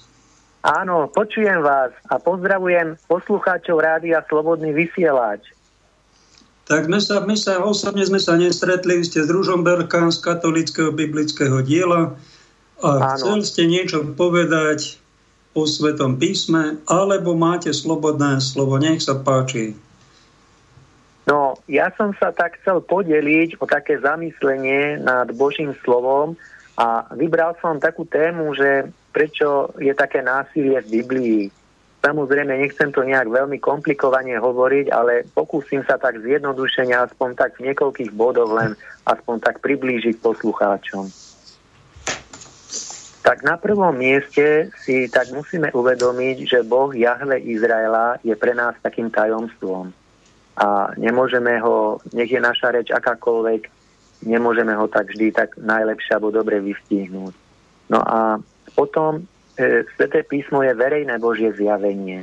A Boh sa nám dal spoznať vo Svetom písme a máme to písmo prijať také, aké je, ako Božie slovo.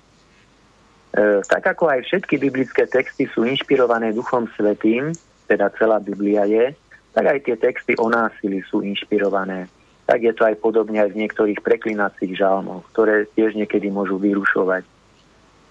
No a v starom zákone tak viacej vidíme tú Božiu spravodlivosť, ale pán chcel, aby zlo bolo proste potrestané. No a jemu sa niekedy pánu Bohu pripisujú ľudské city, napríklad aj pomsta, hoci on netreste z pomsty, ale treste zo spravodlivosti. Vieme, že Boh vyhúbil mnohé národy, alebo niektoré teda z národov tých hriešníkov, alebo teda, čo veľmi urážali pána. Vieme, že aj modloslužba tam bola a mnoho iných takých vecí.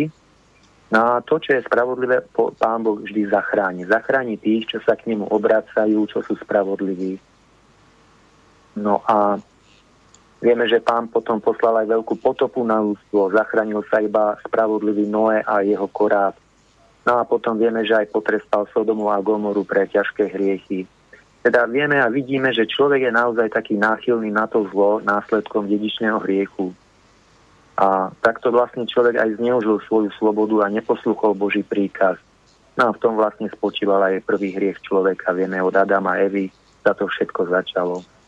Ale Boh je vždy milosrdný. Na mnohých stránkach starého zákona nájdeme e, milosrdenstvo. V hebrečine sa to povie chese, čiže to je jedno úžasné slovo, v ktorom sa ukrýva práve to, to milosrdenstvo, tá láskavosť, tá súcitnosť a tak ďalej. No, tak e, niektorí môžu mať takí čitatelia Biblia aj taký, možno také otázky, že prečo také zabíjanie bolo v starom zákone. Ja to veľmi zjednodušene len tak poviem. Viete, ľudský život je veľkým Božím darom a Boh sa môže kedykoľvek rozhodnúť ukončiť ľudský život takým spôsobom, aký on len on chce. A v starom zákone vo vojnách to bolo veľa zabitých ľudí. Je to samozrejme zlé, ale to ešte neznamená automaticky, že Pán Boh je zlý. Viete, že ľudská zloba bola veľká. A tiež si musíme uvedomiť, že náš život je len v Božích rukách a jedine Boh je pánom života a smrti. Potom k tej modloslužbe, no oni boli vždy nespokojní Izraeliti, kráčali, nechceli kráčať teda tou cestou Božích prikázaní, hoci im pán dal tie, to desatoro, No a veľké previnenie mali aj v tom, že si hľadali iných bohov. Viete, vytvorili si to, vytvorili si dielo svojich vlastných rúk a to pána urážalo. No. A Boh je teda, Boh je živý. Oni potom postupne mali tomu uveriť. Boh Abraháma, Boh Izáka, Boh Jakuba. Vidíte, že je boh, boh je Bohom živých a nemrtvých. No a potom, čo sa týka tých trestov rôznych, no viete, trest je reakcia Božej spravodlivosti na hriešný postoj ľudu. Boh sa nejako neznižuje, teda neznižuje svoju lásku k ľuďom, keď ich trestá, ale robí to, robí to preto, lebo nechce, aby ľudia páchali nepravosť a zločiny. Teda naozaj Boh je stále spravodlivý, ale zároveň aj veľmi láskavý. A každému človeku odpláca podľa jeho skutkov. Už prorok Jeremiáš veľmi pekne hovorí, že tvoj zločin ťa streste, skarajú ťa tvoje nevernosti, hovorí prorok. Už vec a vidieť, aké je zle a trpké, že si opustil pána, svojho Boha, že si nemal bázeň predo mnou, hovorí pán Jahve zástupov. Takže už tu vidíme, ako prorok hovorí Jeremiáš, že niekedy aj zlé skutky nás môžu akoby tak potrestať same, že, že nám akoby hovoria to zlo, čo sme popachali. A treba ešte aj to povedať, že Pán Ježiš je stredom celého písma. Čiže nesmieme zabúdať ani na Pána Ježiša, veď on je centrom celého svetého písma. Teda kresťan nejde do starého zákona objavovať Boha sám, ale ide tam s Ježišom. Opravdivá kresťanská interpretácia písma začína práve tu, v stretnutí s Kristom, ktorý nám zjavuje Otca na stránkach starého zákona. Vtedy Augustín povedal, pekné slova povedal. Nový zákon je v starom ukrytý a starý zákon je v novom odhalený. Takže je potrebné sa pozerať aj na pána Ježiša a v ňom spoznávame tú Božiu tvár a milujúceho Otca. Ak hovoríme o násilí, tak Boh ani vlastného syna neušetril, ale vydal ho za nás všetkých. Máme to v liste Rímanom 8. kapitola 32. verš. V Biblii môžeme vidieť zjavenie Svetej aj Trojice, Boha Otca v starom zákone a jeho syna Ježiša a Ducha Svetého zase v novom zákone. No a potom ešte tak záverečne by som ešte povedal, ako teda pristupovať k Svetému písmu, alebo aj prečo by sme mali čítať písmo, tak je dôležité, aby sme nezostali akoby len v tom jednom bode, aby nedošlo k takému zacikleniu, viete, že, že toto ma ruší a už viacej nechcem čítať Bibliu. Viete, že aj to sa niekedy môže stať čitateľom, alebo že sa mi tie texty nepáčia, alebo sa mi vidia príliš tvrdé, tak e, aby nebolo to také zaciklenie, viete, alebo aby sme si nedávali také, možno také obmedzujúce presvedčenie, že tuto už končím a už ďalej čítať nechcem, hej, lebo vidím v Biblii iba to, to zlé. Ale treba pokračovať ďalej v čítaní, viete. No a to by potom nebol ani náš správny postoj k Biblii. A to neznamená, že keď Pán Boh dopustil aj toľko násilia, že, že aj my máme byť násilní voči druhým. To nie. Práve naopak, Ježiš, ktorý je synom nebeského Otca, nás učí láske, že si máme aj navzájom odpúšťať. Musíme si aj to uvedomiť, že v našej moci nie je meniť Bibliu, ani si želať, tak aby mala byť podľa našich predstav, alebo si ju nejako idealizovať. Máme Bibliu prijať takú, akú je, teda aká je, ako Božie slovo pre nás. A teda nie Bibliu treba meniť, ale človek sa má meniť podľa Božieho slova. No a pri čítaní Svetého písma si treba aj nájsť takú ča- taký čas aj na, med- na meditáciu a pýtať sa, čo mi hovorí text. Je tam výzva, čo treba konať, alebo obsahuje text, text príklad nasledovaniu, hovorí o hriechu, ktorému sa mám vyhýbať, alebo aké je tam posolstvo pre mňa osobne? Čo ma oslovuje, oslovuje alebo čo ma vyrušuje? A tak teda premýšľať trošku aj nad Božím slovom, hľadať to posolstvo, ktoré aj my môžeme aplikovať pre náš každodenný život. Tak aspoň toľko, neviem, či som... Veľmi pekne ste si to, brat Štefan, pripravil a máte taký krásny hlas. Ďakujem Na vám má pekne. taká otázka, čo mi no, dal, môže... tuším, Martin, E, že prečo sa zameriavam v týchto reláciách príliš na kresťanstvo, na Bibliu, jemu to vadí, že je to málo univerzálne a že sme takí zahladení do seba kresťania, však tu sú aj iné náboženstva, aj iné posvetné knihy a on to skúma a on do tejto relácie chcel, čo trocha vás venujem sa spiritualite, že aby som sa aj iným spiritualitám venoval, nielen Biblii. Čo mi Prečo je Biblia taká výnimočná kniha medzi všetkými knihami? Viete, no výnimočná je, alebo odlišná je práve aj v tom, že viete, žiadne, e, keď si zoberiete hoci ktorú knihu z knihkupectva, tak e, pri žiadnej knihe sa napríklad neprežehnávať. Jedine Božie slovo je práve tá kniha, kde sa treba naozaj prežehnať a začať s modlitbou k Duchu Svetému je to naozaj slovo pána, je to živé Božie slovo, naozaj tam sa k nám Boh prihovára. V tom vidím takú tú odlišnosť a jedinečnosť od, ostat, od ostatnej literatúry. Aspoň taký je môj pohľad. No lebo tam je taká veta, jedna z podstatných, čo má iba Apoštolian, že otcov príkaz je väčší život. A je tam radikálny návod na to, ako do toho života väčšného na ňo sa pripojiť a tam aj skončiť. Tie ostatné knihy hovoria o duchovnom živote, ale sú také rôznorodo, sú to rôzne cestičky, pri ktorých môžeme aj zablúdiť kade, tade do vesmíru a väčšinou to skončí e, v iných životoch. Že začneme duchovne žiť, ale v iných životoch. No tak Biblia hovorí radikálne, nešpekuluj, choď priamou cestou do väčšného života. Pozri sa na Krista a tu máš návod na život. A v tom je tá Biblia jedinečná, pretože je to kladivom na reinkarnáciu, ktorá sa tu demaskuje a odhaluje a hovorí sa, ja to tu pripomínam poslucháčom, aj keď hodia e, možno do mňa nejaké jablko nahnité, e, že tieto opakované životy sú väčšným trápením. A beda tým, kto posiela iných aj seba do väčšného trápenia. Biblia posiela ľudí do väčšného života. Čo poviete na to? Áno, otec Pavel, veľmi pekne ste to hovorili a celkom súhlasím. Áno, hovoríte väčší život. Áno, aj to som zabudol tak spomenúť. E, Biblia veľmi hovorí o väčšnom živote. Najmä v Novom zákone pán Ježiš hovorí, že prišiel preto, aby nikto nezahynul, ale aby, aby mal väčší život. Myslím, že taká veta tam je. Áno, pán Ježiš práve prišiel preto, aby nám ukázal aby nás mohol spasiť, aby nám ukázal e, Bože kráľovstvo, teda hlavne zjavil nám lásku Otcovu, teda lásku nebeského Otca. No mal ctil si naozaj... Otca a oznámil nám, že Otec nás čaká v nebi. On nechce, aby sme sa potulovali po vesmíre a po nejakom očistci alebo skončili v pekle. A čo na to poviete? Máme veľmi veľa, nielen katolíkov, ale kresťanov. Na svete asi 2,2 miliardy vraj kresťanov.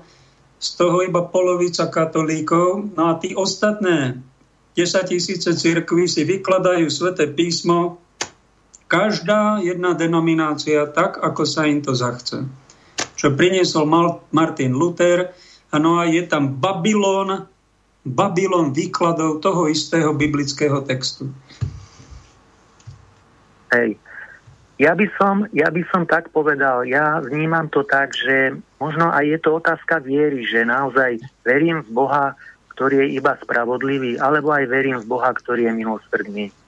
A hm, žalmista hovorí veľmi pekné slova. Skúste a presvedčte sa, aký dobrý je pán. Je to v žalme 34. A je to aj o takej skúsenosti s Bohom, že naozaj akú, akú máme vieru a akú máme predstavu o Bohu. Hm, napríklad, či som aj vďačný za toľké dobrodenia, ktoré nám pán preukazuje dokonca každý deň. Už len si zoberme, že vstanem z postele a mám nový deň to je nádherná príležitosť a nádherný Boží dar. A potom Pán Ježiš hovorí, že kto vidí mňa, vidí Otca. Teda naozaj v Ježišovi môžeme spoznávať Boha. Takže asi to tak vnímam ja. Krásne, krásne. Vy sa stretáte tam v Ružomberku na nejakom krúžku? Či ste člen univerzitného nejakého združenia? Nie, ja som iba členom KBD, toho katolického biblického diela, ale bývam tu v Radošine. No, ako dva, dva razy alebo trikrát sa stretávajú v roku, no. A to krásne, Bratia. že študujete, že sa obohacujete, prehlbujete. Jeden pán profesor, Krovina sa tuším volal na teológii, nám povedal, že študujem sväté písmo 40 rokov. A vždy, keď čítam tie texty, ktoré už poznám, sa mi objaví niečo, čo som si tam dovtedy vôbec nevšimol. Preto je tá Biblia cenná, lebo je, je tam viacej, viacej dimenzií, väčšia hĺbka a my ako dozrievame v tom svojom duchovnom živote, tak aj tú hĺbku v písme, v tých textoch, v Božom slove objavujeme. Áno. A môžem spomenúť aj Svetú Teresku trošku? Nech sa páči, vzácnám, tú malú či veľkú? Tú malú. Tereska Ježišková, krásnu spiritualitu má. Povedzte poslucháčom o nej. Áno, e, milí posluchači, e, ja veľmi mám rád svetých a jednou z tých svetých je veľmi obľúbená aj sveta Tereska z Lísie. A ona v starom zákone našla veľmi také, také pekné biblické citáty. Viete, v tom období, keď ona žila, tak ešte tá Biblia nebola do všetkých e, svetových jazykov preložená. Viete, že ona to ešte bolo, myslím, tuším v latinčine a tak, ale nejaké také opisky, teda niečo si opísala, alebo teda jej spolucestri. No ona tak postupne nachádzala také naozaj pekné citáty o Bohu a, a vlastne aj vnímala Boha ako dobrého, e, dobrého nebeského Otca.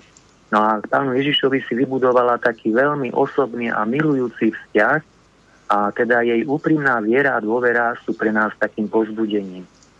Ona vlastne milovala Boha a rastla predovšetkým v láske k Pánu Bohu, ako o tom píše aj vo svojich listoch, aspoň trošku citujem. Veľmi som milovala Pána Boha a veľmi často som mu odovzdávala svoje srdce formulkou, ktorú ma naučila mamička, čiže takou krátkou modlitbou. A potom ďalej píše, aký dobrý je Pán Boh, ako prispôsobuje skúšky silám, ktoré nám dáva. E, je to také zhrnutie jej učenia podan- podaním vo forme listu a v ňom Terezia prosto vysvetľuje biblickú vetu. Veď malému človeku sa priznáva zlutovanie, ktoré ilustruje najkrajším obrazom proroka Izajaša, ktorý hovorí, budete sať, v náruči vás budú nosiť a na kolena láskať, hovorí prorok Izajaš. Ako keď niekoho utešuje matka, tak ja vás poteším a ona sa obracia k Bohu s, prekvap- s prekvapivým význaním. Cítim, že keby si našiel dušu slabšiu, menšiu, ako je moja, čo je nemožné, rád by si ju zahrnul ešte väčšmi, väčšími milostiami, keby sa celou dôverou odovzdala tvojmu nekonečnému milosrdenstvu. A preto svojej sestre karmelitánke vysvetľuje tieto slova. Vidím, že Pánu Bohu sa páči, keď vidím, že milujem svoju malosť a úbohosť, keď mám slepú nádej v jeho milostivenstvo. Tak aspoň toľko z jej listov, no, som zacitoval. No ona bola ako reholnica, už ako malé Áno. dievča pocitovala, že si má za manžela zvoliť Krista. Len do kláštora Áno. bol nejaký vek treba, ona mala málo rokov a pápež sám jej musel nejaké dať špeciálne povolenia, aby 16-ročná prišla do kláštora, tuším 9 rokov tam prežila krásnych. A no a keď Áno. umrela, tak matka predstavená zalomila rukami, čo len o nej napíšem do knihy, však ona nič neurobila tom kláštore za ten svoj mladý vek. No za ten, tak navonok toho neurobila veľa, ale jej kniha Dejiny duše hovoria o, že vo svojom mikrosvete vnútornom svete mala tak bohatý život, no. nádherný, bohatý život, e, ktorá ona sa modlila za misionárov a stala sa aj patronkou misií, sveticou, cestou krásnej, e, cestou malých skutkov z lásky robených. E, čo nádherná je v nebi ako svetica a ešte nám nejaké rúže posiela z neba na zem. Ďakujem, že ste si na ňu spomenul. Jedna, jeden diamant duchovný, ktorý tu s nami žil. Áno. Tak, Ďakujem, bratu, tak, za váš príspevok. Či ešte chcete niečo povedať? No, tak asi dobre. Tak asi môže byť toľko aspoň, no. Veľká vďaka, krásne ste si to pripravil. Nech vás pán žehná. Za chvíľu ďakujem. končíme, tak ešte tu niečo poprezrádzam. Držte Dobre, sa tak ďakujem Bohom. pekne Pánu Bohom. Na našom Slovensku sa stretnete s všelijakými karikatúrami a najhoršie je tá karikatúra, ktorú som objavil v cirkvi. Mojej matke cirkvi, kde je veľmi veľa presvetých vecí, aj sveté písmo, aj sviatosti, aj pápežský úrad, pána Maria a tak ďalej, všetci svetí, ale sú tam aj karikatúry a to trvalo mi dlhé roky, než som to vedel rozlíšiť, pomenúvať a túto reláciu mi dali, aby som vám asi aj poslúžil. Tak taká jedna z najstrašnejších, najtrapnejších karikatúr, ktorú na tomto území e, môžete stretnúť medzi katolíkmi, je karikatúra posledného súdu. Made in Slovakia, kde to najpodstatnejšie bolo zhrnuté asi takto a ten súd Ježišov, ktorý je v Biblii presne popísaný, ako bude prebiehať, my sme si, my krpatí ľudia, alebo tí, ktorí sú autormi tohto, tak si to zmenili takto, že Ježiša vidia iba v kostole som bol a prišli ste za mnou. V Biblii som bol a čítali ste. V pápežovi som učila, prišli ste za mnou. Vo svetom príjmaní som bola, príjmali ste ma a keďže ste ma nepríjmali, pápeža ste nenavštívili Biblii, ste ma nevedeli citovať, kostole do kostola ste nechodili a pánom farárom a biskupom ste sa nebudli pokloniť. Practe sa odo mňa do väčšného ohňa, ktorý je pripravený diablovi a jeho anielom. Tak toto som vybadal, že v mnohých hlavách týchto pseudokatolíkov takýto posledný je, pretože pre nich sú tieto prostriedky, ako je kostol, Biblia, sviatosti, pápež. A to sú prostriedky, to není cieľ.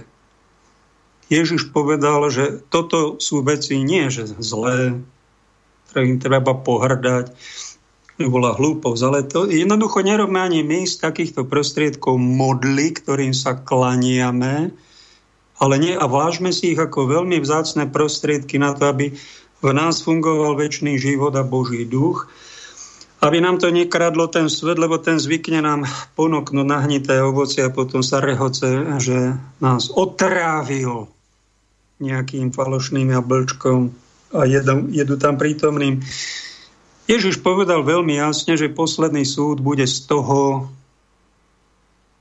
aké boli naše medziľudské vzťahy či som ja konkrétne pomohol hladnému človekovi, smednému, pocestnému, či som ho prenocoval, či som chorého navštívil, a ak bol niekto uväznený, či v kriminále, či v rozvedenom stave, či v suspendácii, alebo v nejakom rozvode, či som ho ja navštívil, pomohol, či som vlastne podal pomocnú ruku. Toto je v katolícke, alebo teda v kresťanstve prítomné, ale to tak na okraji, na okraji, že to vlastne není dôležité a oveľa dôležitejšie je ten kamenný kostol a citáty z Biblie a klanenie sa pápežovia, mávanie a sveté príjmanie do nie na ruku, to je to najdôležitejšie. To zápasia títo povrchní katolíci, ktorí ma aj počúvajú. A tak ich varujem, dajte na to pozor, aby sme si nerobili posmech ako, si, ako sme si urobili posmech z pápeža tým, že ho delíme, že tam nesmú očko, neočkovaný prísť. To je posmech z pápeža, prepáčte. Výsmech. Kto je za toto zodpovedný? Mal by byť kardinál, mal by arcibiskupom, či aspoň biskupom. Ak nie, tak kniazmi nejakým výborom napomenutý, že takýto klin, ktorý ste vy tu dali, to je urážka pápeža aj Svetej katolíckej matky, cirkvi sa robiť nesmie, hamba vám. Dajte sa na pokáne. Nikto to nevyzýva, tak ja aspoň tak ako taký žolík na hradník. Takto tu trošku pripomeniem. Nerobme si mi karikatúru ani posmech z posvetných vecí, ani z posledného súdu, lebo toto si pán Ježiš ani jeho evanelium od nás nezaslúži. Takýto výsmech. Máme k tomu primeranú úctu pretože tie hodnoty Evanília, aj tie, čo som spomenul, tie nám vedú k väčšnému životu a tie, ktorí šliapu po týchto hodnotách, tak idú k väčšnému trápeniu. Či v to niekto verí, alebo neverí. Ja zakončím to troška tak úsmevne. Na prednáške na teológii, tam sme mali vari 5000 prednášok za 5 rokov väčšina to bola nekvalita, nezaživné, ale raz ma prekvapil pán profesor Silvester Šoka na filozofii, keď spomenul, boli prváci, prváci a druháci v jednom ročníku 100 reverenc, 100 chlapíkov sme tam počúvali, bohoslovci, budúci kniazy. Spomenul Karla Gota, nášho najúspešnejšieho interpreta hudobného v Československu všetkých čias pravdepodobne. Tak spomenul tam, Karel Kot bol v kresle pre hostia. A povedal takýto bon mot, že to bol pán profesor Šoka, bohoslovcom. Prišiel Mojžiš, ukázal na hlavu, na mozog a povedal, tu je to najdôležitejšie v mozgu. Rozume, Nemusíme byť rozumní. Prišiel Ježiš, ukázal na srdce, ako to ukazuje na mnohých obrázkoch, a povedal, nie, to nie je rozum, srdce. Srdca sa pýtaj. Srdce je to najdôležitejšie. Dá do všetkého srdce, čiže láskou robiť veci. Prišiel Marx, Karel Marx, ukázal na brucho a povedal, nie, všetko najdôležitejšie je bruchu. My musíme dať masám pracujúcich ľudí najprv najesť. Oni keď budú najedení, budú mať zabezpečené sociálne podmienky, až potom môže všetko ostatné pokračovať. Lebo keď budú hladní, všetko je o ničom. A prišiel Sigmund Freud, ten ukázal na svoje pohlavie, teda na pohlavie človeka, povedal, nie, všetky neurózy, všetky nešťastia sú prítomné v tejto intimnej oblasti. Ak tam nebudú ľudia uspokojení, nasýtení, šťastní, všetko bude o ničom, nervozita bude a bude to nešťastie. A pán profesor Šoka povedal, všimnite si, Mojžiš, Ježiš, Marx aj Freud, všetci boli e, Židia. Každý na niečo podstatné poukázal. A prišiel potom ešte ďalší Žid v 20. storočí Albert Einstein, a ten povedal, že či rozum, srdce, brucho, či pohlavie, že to je vlastne relatívne. Prišiel s teóriou relativity ďalší žid A nejaký Paľo Pakoš k tomuto nádhernému, asi najmudrejšiemu bodmotu celé, na celé teológii, tomuto postrehu pridáva, že Ježiš keby tu bol, tak by poukázal Ježiš na všetky oblasti, nielen na srdce. Povedal by všetky tieto oblasti, či náš rozum, srdce, brucho, pohlavie treba vykúpiť. A chce nasledovať Krista, prežiť život správne, skončiť vo väčšnom živote v každej v týchto oblastiach musím vyhnať tmu, vyhnať hriech, vyhnať lož, vyhnať nemiernosť alebo bordel, do každého sa musí nasťahovať Boží duch, vykupiteľské svetlo Kristovo a Ježiš Kristus, nech je pán v celom tomto mojom mikrosvete. To je cesta, takto treba kráčať, takto treba čas využiť. Netreba sa príliš trápiť tým makrosvetom vonkajším, pretože sa utrápite, utrápite, keď to začnete tam upratovať a taký bordel je tam, a taká hrôza šelma s takou obrovskou mocou a vplyvom. Netrápte sa príliš pri makrosvet. Pomôžte niekomu, pomocnú ruku mu dajte, moc sa netrápte a čo je, zamerajte svoju pozornosť na svoj mikrosvet a tam pracujte na oslobodení týchto oblastí spomenutých. Myslím, že som vám povedal jednu z najlepších rád, ktorú som schopený vyprodukovať, tak som sa s ňou podelil. Veľa šťastia pri realizácii týchto pár podnetov. Ďakujem za pozornosť. Pekný zvyšok dňa.